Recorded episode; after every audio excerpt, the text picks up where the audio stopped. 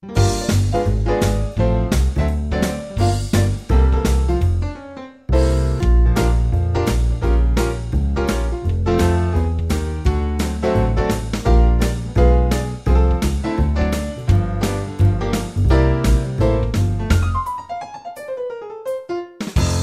la la la la. Mm-hmm. My name is Matt, and this is Zeb, and we are DJ in the fridge.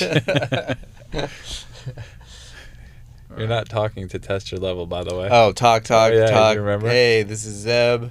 Come on, Mr. Director. I've got a lot of interesting things to say. Uh-huh. this won't be awkward or boring at all. Oh boy, we're in for it. It's okay. They, they hold me responsible. If it is, it's okay. That's okay. We're very boring people. We have nothing interesting to All right, say. good. Well, this will be a three boring people podcast. Very exciting for everybody involved. Worst case scenario, my stomach's making lots of noises, so we might get a lot of that. Nice. That's gonna be wonderful. And sorry, what's your name again? Jason. Jason. Yes, Okay. And this is your podcast? it is. Great. Yes. Everybody's got drinks. I feel like So who's out. they? They, the people who, the few people who listen to this podcast. Okay, gotcha. That'll be your fault. Uh huh. Yeah. All right. So, I don't know what I'm going to do. That's okay. Um, it's all winging it. Yeah, We're no, gonna let's do wing it. it. This is a comedy on vinyl podcast with me, Matt Senreich, and I did pronounce it correctly, please. Or is it? Is it? Uh, um, I never pr- correct people when they say my name. Tell me. Yes. My last name is Klamm, and everybody says Clam. because Okay, that's not bad. I say Senreich. Senreich. Yeah. See, I'm an But asshole. no, it's okay. I think my dad says something different, so it's it's all it's all okay. Okay. I'm a very fucked up family. Am I allowed to curse on this? Oh yeah, I don't know absolutely. if I am. Yep, that's Okay. that's a big part of it. Oh, perfect. Yeah. Mm-hmm. I rarely curse too. And and I also have Zeb Wells with me. Hello. I said all that. That's an easy one to say. It is. It yes. is. Seems to be. Definitely. Um. So So, Jason, what are yeah. we doing here? To Well, we're here down. to first of all break it let's down for your listeners. Zeb doesn't understand what a Remind them. podcast is. okay. Well, a podcast. Uh, we're here to talk a little bit about Robot Chicken. Oh boy. Okay. Um, but the the premise of it is that one or two of you may or may not like comedy albums of some kind. now, uh, and, it, and it's fine. We have people come on who, who just pick a, a favorite comedian, and blah blah blah. So I'm just gonna have you rapid fire name some albums that you love. Name some albums that I love. Yep, and let's see, pressure. and and then you can just pop in if, if there's somebody you like, and if not, Okay. just- Well, I guess the biggest ones would be when I was a kid. It was Bill Cosby. I believe it was a greatest hits album. Mm-hmm. I've seen like the best of Bill Cosby. Sure. That was good, good because your parents didn't mind if you were listening to Bill Cosby. Absolutely. So you could, but he's a great comedian, so you know you learn a lot. But course. you're allowed to do it. Mhm. So I listened to that over and over again, and then I guess in college. The big ones for me were Adam Sandler, They're All Gonna Laugh at You, which I stand behind. I think that's a classic. Mm-hmm. uh-huh. I just listened to it. It came up on my iPod and I listened to the whole thing. The whole I think it stands up. Uh-huh. I think it's uh, that was very influential to me. And then one that I had to make myself because I can't find it was Richard Pryor live in concert. I saw that on HBO Yeah. when it was on when I was young, and it changed me for sure. Which one? wh- Now, which one? He's in a it? red shirt. Yeah. Oh yeah, it's yeah, yeah. completely sweat through by the end. mhm. And he, I think it was the first time I'd heard a black man use the N word confidently Mm-hmm. and take it back. You know, that was the first time I had heard that, Right, which right, I which blew me away. Uh-huh. And but then he, he's also doing funny animal voices. He tells many stories about his dog from his dog's point of view. Yeah, yeah, and just yeah, starts okay. Mm-hmm. he. No one does a white man like Richard Pryor. if I, I well, Richard listen to Pryor, him. Richard Pryor was just like quintessential inspiration. Like again, it's like even just beyond just comedy album, like his movies with Gene Wilder to this day are are the things that I watched growing up, laughing more than I ever should. Sure. And I don't know how my parents let me watch these things in any way, shape, or form because I do remember my parents taking me to you know seeing a bunch of their stuff and and not understanding why. Um, yeah, it just made for uncomfortable business. I'm surprised you didn't mention like a Seinfeld album of some sort. Well, I, ca- I think I came to know Seinfeld from the television show, and I still remember his HBO comedies. That's where I Yeah, watched don't all of it. that. He did he did like it was like a young comedians comedy special, and it had like Jerry Seinfeld, a guy named Bob Nelson, um, who did like this football like Yeah, yeah. hmm like a whole presentation about a guy like every player on the football team and he just did it um, and then there was um, oh my gosh i'm blanking on his name now uh, uh, um, oh this is gonna kill me i'll remember it in a little bit but um, uh, he yeah, it was just like a, an all star roster of people. Um, Were you and like uh, watching the young comedians specials yeah, and things yes, like that? Okay, exactly. of That's that's the Good type of stuff that I loved and uh, and I watched a lot of. But again, it was HBO that introduced me to all these things, like Yeah. more so than like listening to actually the comedy the records. comedy albums. Yeah. Yeah. and I can't find that Richard Pryor live in concert on DVD or like it's a digital download. Wow. And in college, I had made. I couldn't find it either, so I had made a cassette tape of it. I had recorded it off of uh, like a VHS Yeah. copy, and I listened to. it. I wish I could find that because it is hilarious. Do you did either of you make friends over comedy as kids? Was it like I mean, if it's an album, it's one thing you can pass around or sit and listen to people deliberately with. If it's a show, you might go to school and talk about it the next day, or you know what I mean? Right? you- Yeah. Um, for me, it was always like the late night sleepovers that I had with friends, where we'd sneak into like the family room and watch HBO when we weren't supposed to. That's awesome. Um, we were probably yeah. I I would say it was never like yeah. For some reason, when I was a kid at school, I was the awkward kid who didn't talk to many people. So Mm-hmm. um, yeah, I wouldn't say it necessarily bothered me until I was much older Yeah. and could talk about these people and we're doing what we're doing and you know talking about the people or bringing in the people that inspire Of us course, to yeah. actually be on the show. Me and my roommate in college, I remember when he first moved in. I came in. It was like a like the first week. I came in. He wasn't there, hmm and I saw that he had had a big he had a big container of cookies, and so I was like, uh, you know, he's not here. He's not gonna miss a couple of cookies. so I go over and I start just bombing these cookies. And as I'm doing that, I see the covers on his bed start to rustle, and he looks up. He had stayed home sick from school, and I was just, my mouth was just full of his cookies, and I just had to say, "Hey, hey, dude!" I was like, "What, what are you doing?" It's like, "Oh, just eating some cookies." You can't do anything at that point besides just say, "I'm just eating your cookies." Replace the lid and walk out of there. Uh-huh. Yeah. But he was the one. He was around later, and, and I, I think I had brought home that Richard Pryor special, and we'd watched it four or five times. So me and him bonded over that. That was our that was our album for that year. Yeah. for sure. We listened to it going to bed. We listened to it all the time. Was it one of those things you were ever comfortable quoting and then later realized in life maybe that was a mistake? Or some people, I get a lot of those stories. Yeah. Well, it's bad because yeah, there are some bits that are so good, but I guess when I was young, it was always uh, Bill Cosby. Fine, it yeah. was fine. Of yeah. course. So no, I never. I was always old enough. I, I had a very well developed sense of shame and deceit when it came to my parents. Like I knew early on, they made it very clear that uh, they you know that they didn't like anything like that. So I was always very aware of what I was allowed to say around people. That's that's good. Did you do you remember the first comedy album you ever listened to? Period or no? I think it had to have been that uh, Bill Cosby album for sure. Do you know which one? It was that great. It was. I bet I could look it up. himself or was it? I think it was the best of Bill Cosby. Oh, I just, yeah, I no, just no, bought yeah. it. You know, it's got like the Noah's Ark stuff yeah, of on course, it. yeah. It's got him coming home from the movie, the scary movie, and Yes. he's talking about his feet going up ahead of him. Fantastic. Like Yeah. I, what I, what was great about him is a lot of his bits are just he, he was such a good storyteller. So a lot of his comedy was just him telling funny stories very well, Mm-hmm. which I think is a great skill to learn. You could tell by how hilarious that cookie story was. Yeah, it was great. It was well delivered. Yeah. very I don't closely. see how exactly it tied into the bigger picture of it. because but we, was- we there was a it was there a bonding schism, experiment, There was yeah. a schism, and then we bonded. okay, got it. I didn't. I did. I didn't get the connective tissue there though. It's okay. It worked out pretty well. Do you remember the first special you watched? Um, Like the first time you were aware that comedians were a thing? I mean, those HBO comedy specials, the young comedians ones, were the ones that were always on. I mean, they repeated them probably a thousand times, and and HBO just embedded anything that they put on TV just into your brain that way. Um, I mean, even going back before that, probably the earliest stuff that I listened to is probably the Weird Al parody stuff. Um, you know, like I I would say that was like the early age that I was I was doing that with, and you know. Um, I would just listen to that on repeat. I like course. that better than the regular songs. Of course, yeah. Um, you know, yeah, because I don't think I even understood the lyric, the the actual lyrics of the real songs, No.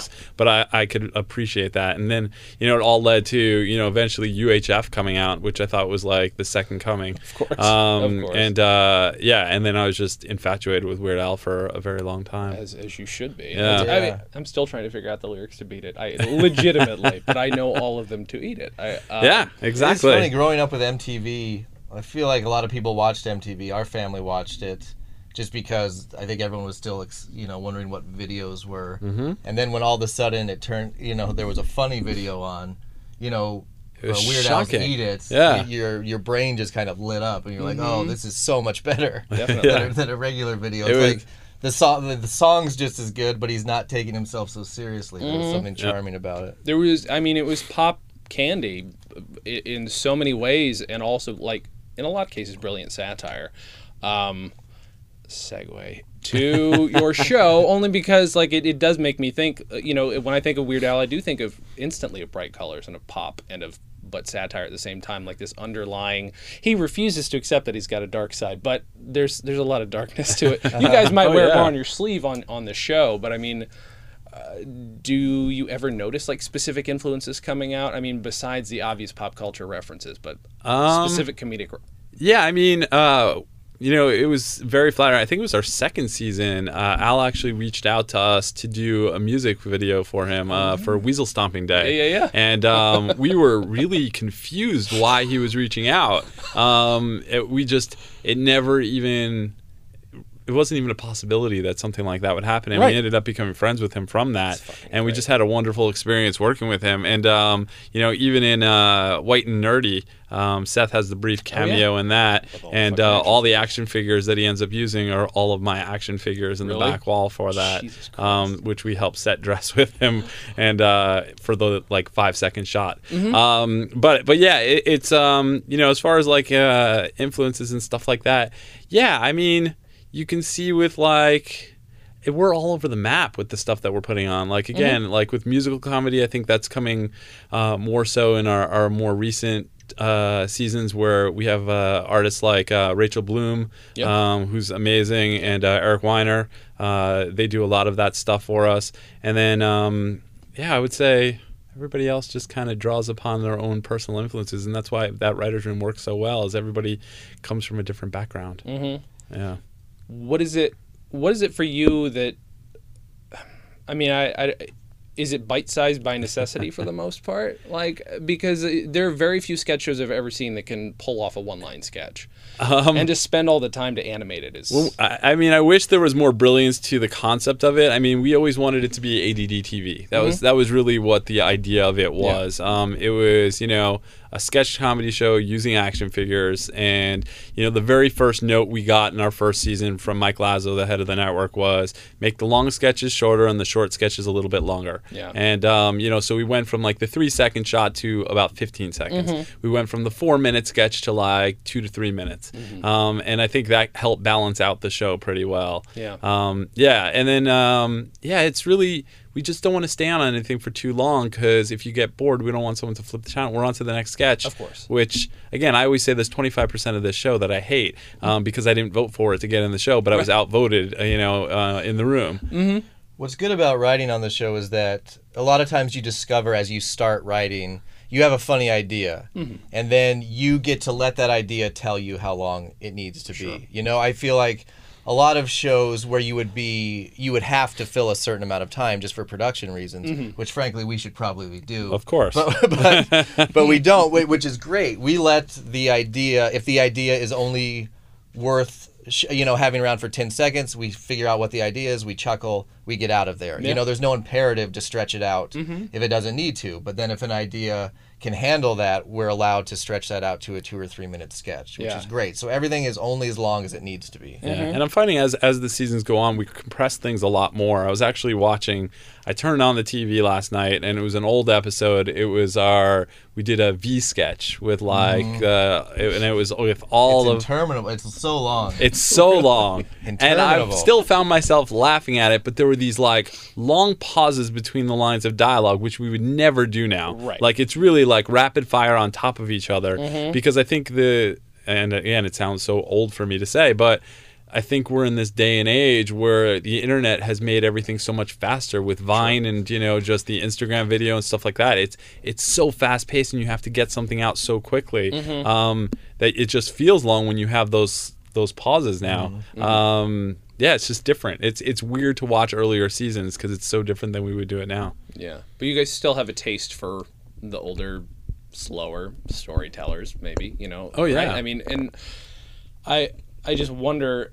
I mean, I think people probably assume if they see your work or see this as as all of your work, which it really you know you can't really consider one show as all of somebody's work, uh, that all of your influences must be similar. I mean, did you have any more frenetic influences that? Um, gosh, I mean, for me, there's a reason why Seinfeld speaks. I mean, they say it in the show. It's a show about nothing. Um, the reason I like Seinfeld, and you know, I even like it's Kevin Smith also. You know, it's I think what we do, and just we just went one step further than- what Kevin Smith went in the sense of we take those surreal experiences and make them mundane. Kevin Smith just talked about those surreal experiences and projected what his thoughts about them were. Sure. Um, we just are doing it with toys, so we actually get to act them out. Um, so I think that's what uh, you know is. It just it, I've totally lost my train of thought with that, but but yeah, it's just uh, I think that's how those influences come across. Yeah. Um, yeah, I don't But know. yeah, we. I don't know if we have any frenetic influences or. no, it's. That- Yeah, maybe good. some of our actors end up coming in and you know reading lines of dialogue in ways that in which they were inspired. Sure. Um, yeah, but otherwise, it's just we're all over the map. Again, it's that's it's good. Yeah. yeah. I think it's just being paranoid and be or, or critical of yourself and, Yeah. and thinking, well, if this isn't funny, I mean, I think the room has been great for me as a writer over the years because if something isn't funny or just mildly unamusing, it's just instantly cut. Yeah. Like we just don't have any patience for Yeah. something that's not bringing something to the table.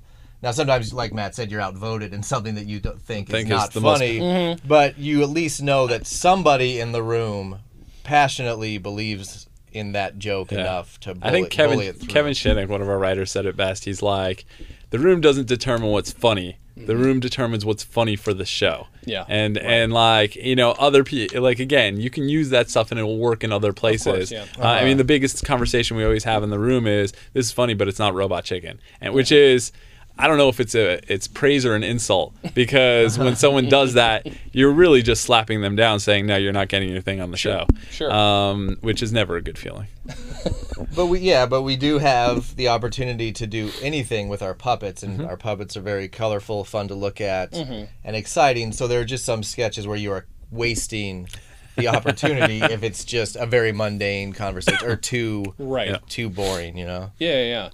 And I, I guess in that way, that this kind of writer's room setup must be perfect for you, if only because, you know, to do a long 45 minute album, a storytelling album, is being on the road for years and developing it. Whereas for you, you want to be shot down and just move on, right? Yeah, I mean, I yeah. mean, that's, you kind of, I, do you get addicted to that a little bit? Or do you want to do, do you want to do something a little more long form?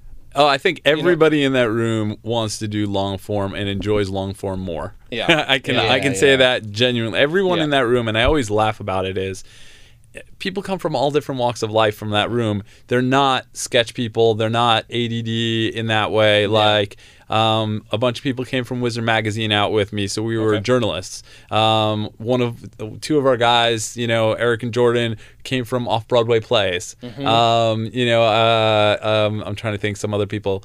Um, Hugh might be one of the only people. Hugh Davidson is a Groundlings person, so has that sketch back- background. Yeah. Um, I'm trying to think other people who do do long form versus uh, short form, but um, you know, and then we've had people go off like Jessica Gao just worked on um, uh, Silicon Valley. Okay. Um, you know, uh, Dan Milano created Greg the Bunny. You know, it's just again like they're they're all over the place. These people, um, and again, you just mesh them together and you see how it all works out. Of course. Um, Who did I leave out? I feel like I'm leaving out people. Well, there's been a bunch I now know. at this point. Shinnick ran Mad Mag, uh, the Mad Show, and um, yeah, it's just a great We writer. had Mikey Day for for a glorious two Yeah. cycles, and now he's on SNL. So Yeah. maybe he, yeah, but he's also Groundling. He came yeah, from the sketch groundling, world. Yeah, yeah, Yeah. for sure. Um, yeah, it's a little bit all over the place, but yeah, it's a, it's a good group. do you, um, if, if, if sorry. Oh, no worries. Oh, Mehar is a Write- good write example. this down 19 minutes. Yeah. where Um, uh, Mehar uh, is another writer who worked on It's Always Sunny in Philadelphia Okay. and uh, is is just yeah long form. So comedy yeah, I do think that there is a, uh, a learning curve, you know, Mm-hmm. because I think you come in and you you're nat- everybody comes in and their first week they're l- writing too long. I think that brutal. happens with Yeah. everybody. Yeah. Nobody comes in there writing at the pace that we do the show at. Yeah. It's something that you kind of you, you figure out, Mm-hmm. you know, in the first couple of weeks what that it needs to be. The, the funny idea condensed down to the its funniest beats and Yeah. then get Yeah. out of there. Do you guys at all miss? Sometimes we get nostalgic on the show. Do you guys ever miss having physical albums or or physical media of any kind? Because it, it was a very important, at least for me, growing up. only in the sense of collectability. Yeah. And it's that geek factor of me. Like, mm-hmm. I like physical comic books. You know, Sure. I grew up with that. I like action figures. Mm-hmm. You know, as I'm getting older, I find I don't need them. Of course. You know, and like, you sit there, and I don't know if you're the same way, but like, I only buy graphic novels now. I don't buy comic books, mm-hmm. you know, and it's a very specific type.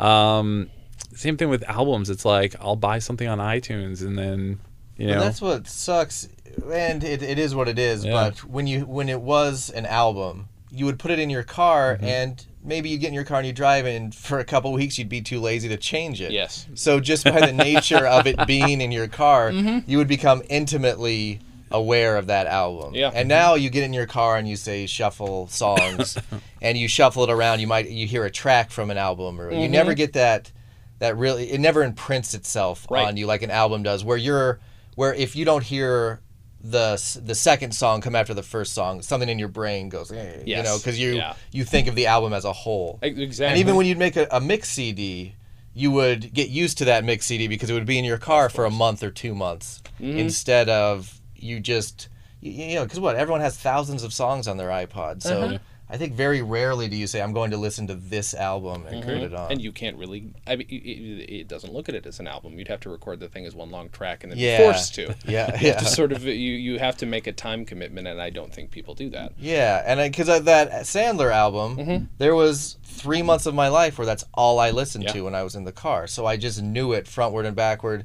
You learn new things to love about it. You learn little nuances, and you Mm-hmm. feel like you know that.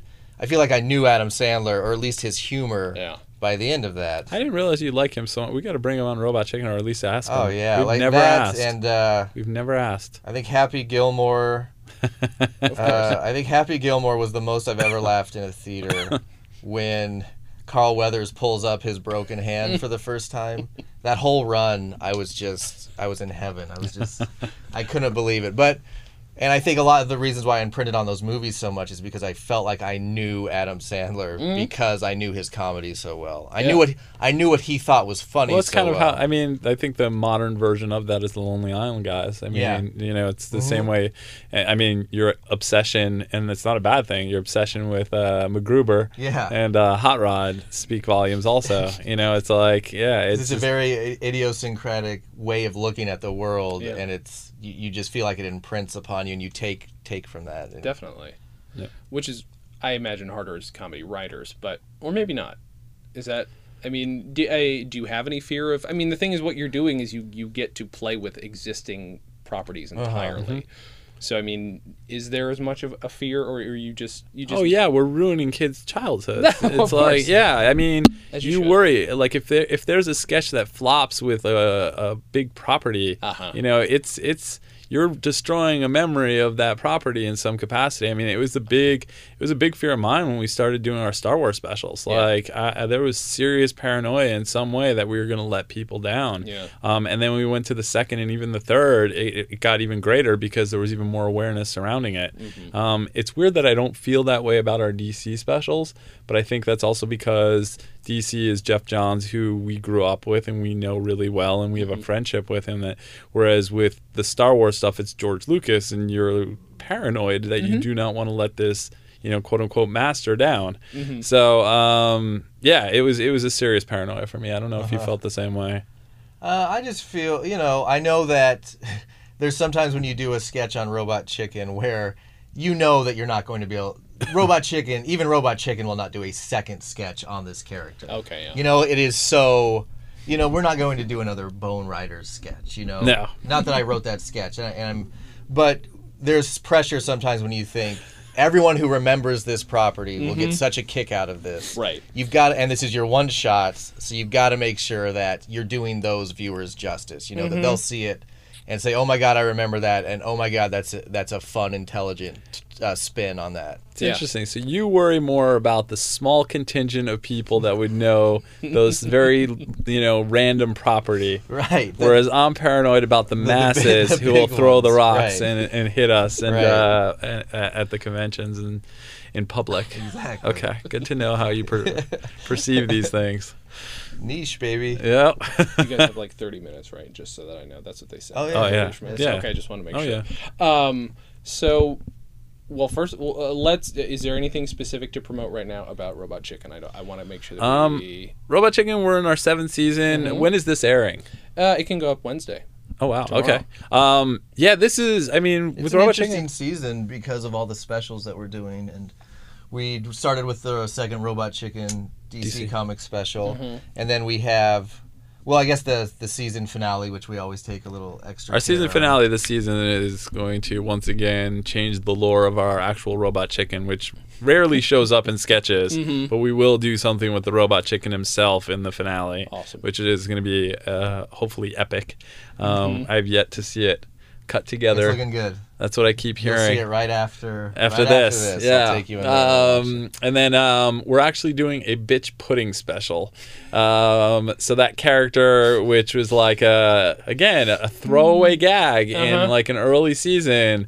Had just taken on a life of her own. It's like our humping robot or our nerd character, and like so we're gonna devote a full episode to bitch pudding. And it's a but it's a Um, long form story, Yes. which we've I don't think we've ever done That's on crazy. Robot Chicken. Like To with an original extent, character, say, no. There's a story. There are no channel flips. It is just a fun 11 minute story written by Tom Root, one of the head writers. Uh-huh. I'm really excited about that. I think it's turning out great, and just let everybody stretch some different muscles. Yeah.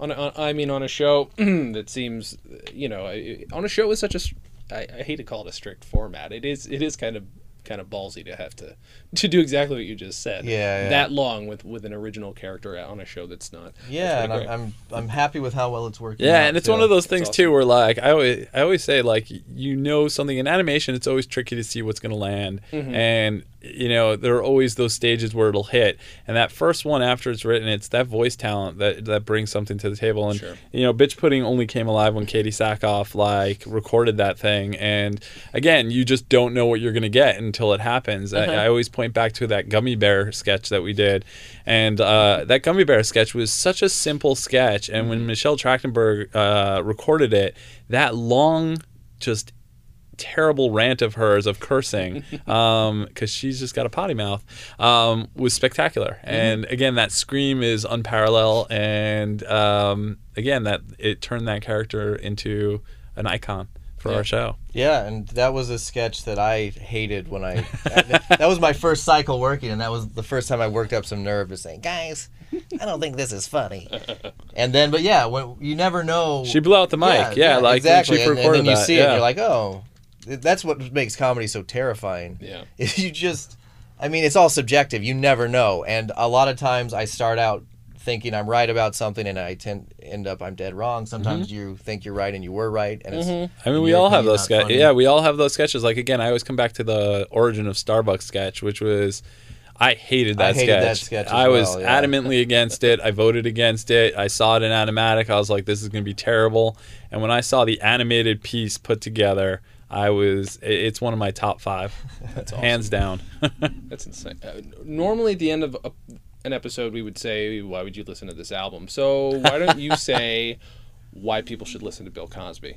why people should listen to Bill Cosby because you will feel like you know Bill Cosby by the end of that album, and you will have, you know, he's just a consummate storyteller. You Yeah. will know if you study that album, if you can become intimately aware of that album, Yeah. you will know how to tell a story. See, that's awesome. That is something people don't actually normally bring up. Uh, they don't normally look at it in an intimate way. In, normally, it's more just your intimate relationship with, hey, I listened to the album on my own, or I shared it with a bunch of friends. Fewer people ever talk about, no, I, I might be inside this guy's head. Yeah, exactly. You get a little, you take a little piece of them, and they affect how you look at the world or how you make fun of the world. Of course. when if you're going to comedy, they affect what your skewed little bit of the comedy world is. Yeah.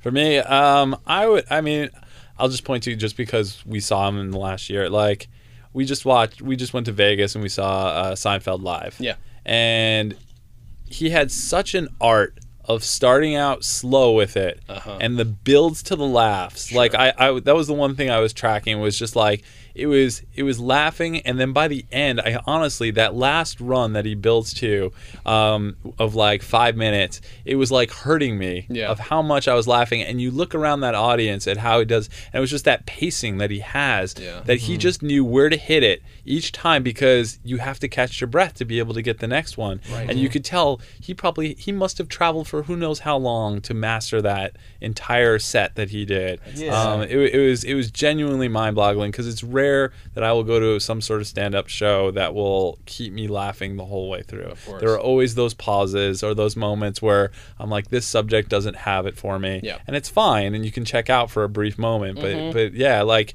he's unrivaled in in any way for me Yeah, Um, like a, a jokes are jokes. They're kind of parlor tricks. They just they start one way and then they turn or Mm-hmm. they surprise you. But when you have a funny perspective, then you can listen to the person, and they've honed their skill. You can just Exactly, listen to them talk about anything for hours. Yeah, I mean the art of delivery is something Jerry Seinfeld. You cannot. Den- if you, No, it doesn't matter if you don't like him. Yeah. Um, and I'm half and half with him most of the time, but like you, you cannot deny the art of No. No. the, and the math of it. Yeah. Yeah, it's yeah, perfect. yeah. yeah. and, and and the reason again it comes down to well the reason I like him is he's just talking about everyday things Mm-hmm. and again that's where all of the stuff that we do with Robot Chicken is y- we like to give everyday things to these supernatural characters course, these, yeah. these larger than life characters and that's you know people don't think of them that way it all starts you know and the, th- the thing that made Robot Chicken really pop in a way is that Emperor phone call which was Mm-hmm. just a very simple scenario of the emperor talking about his day and then he gets a call waiting call and just talking about what he wants for lunch it's Yeah. a very simple premise you Yeah. know and then it was all about just the dialogue that he was adding into that um, which i give Breckin Meyer a lot of credit for um, because he just re-dialogued that entire thing and it was a doug goldstein uh, Breckin Meyer collabor- collaboration um, just awesome. yeah to get us where we are It's not unlike Cosby's Noah sketch. I mean, you're dealing with a biblical character. Yeah, should not be God, funny at all. No. Should not be funny. Not Has no remotely. right to be funny. but it's brilliant. yeah. It's so simple. Well, thank you guys for doing this. yeah no Very worries much. no thank you for having us Obviously, watch Robot Chicken. you don't have to Okay. well then, i Um, take that back no please we need to get paid Where can where can everybody follow you guys? Um, where can we be followed? Um, uh, Twitter, um, at WizMattS. Mm-hmm. Um, our our actual Twitter handle for Robot Chicken is at Cyborg Turkey. Mhm, that's a good one. That's a good one. You. I'm at Zeb Wells. Easy enough. Um, and then um, yeah, robotchicken.com is probably a great place. That's where a lot of our stuff for Adult Swim is. So uh, you can see all the sketches and things like that there. And uh, if you want to see the stuff that our company does as a whole, because we do more than just Robot Chicken, uh, leagueofbuddies.com is a great place to just see all the animation that we're we've been doing beyond just Robot Chicken. Awesome. Yeah. Thank you guys for doing this. Oh no, No thank problem. you for for having coming us. by. We really appreciate it. Thank you guys for listening, and as always, have a good thing.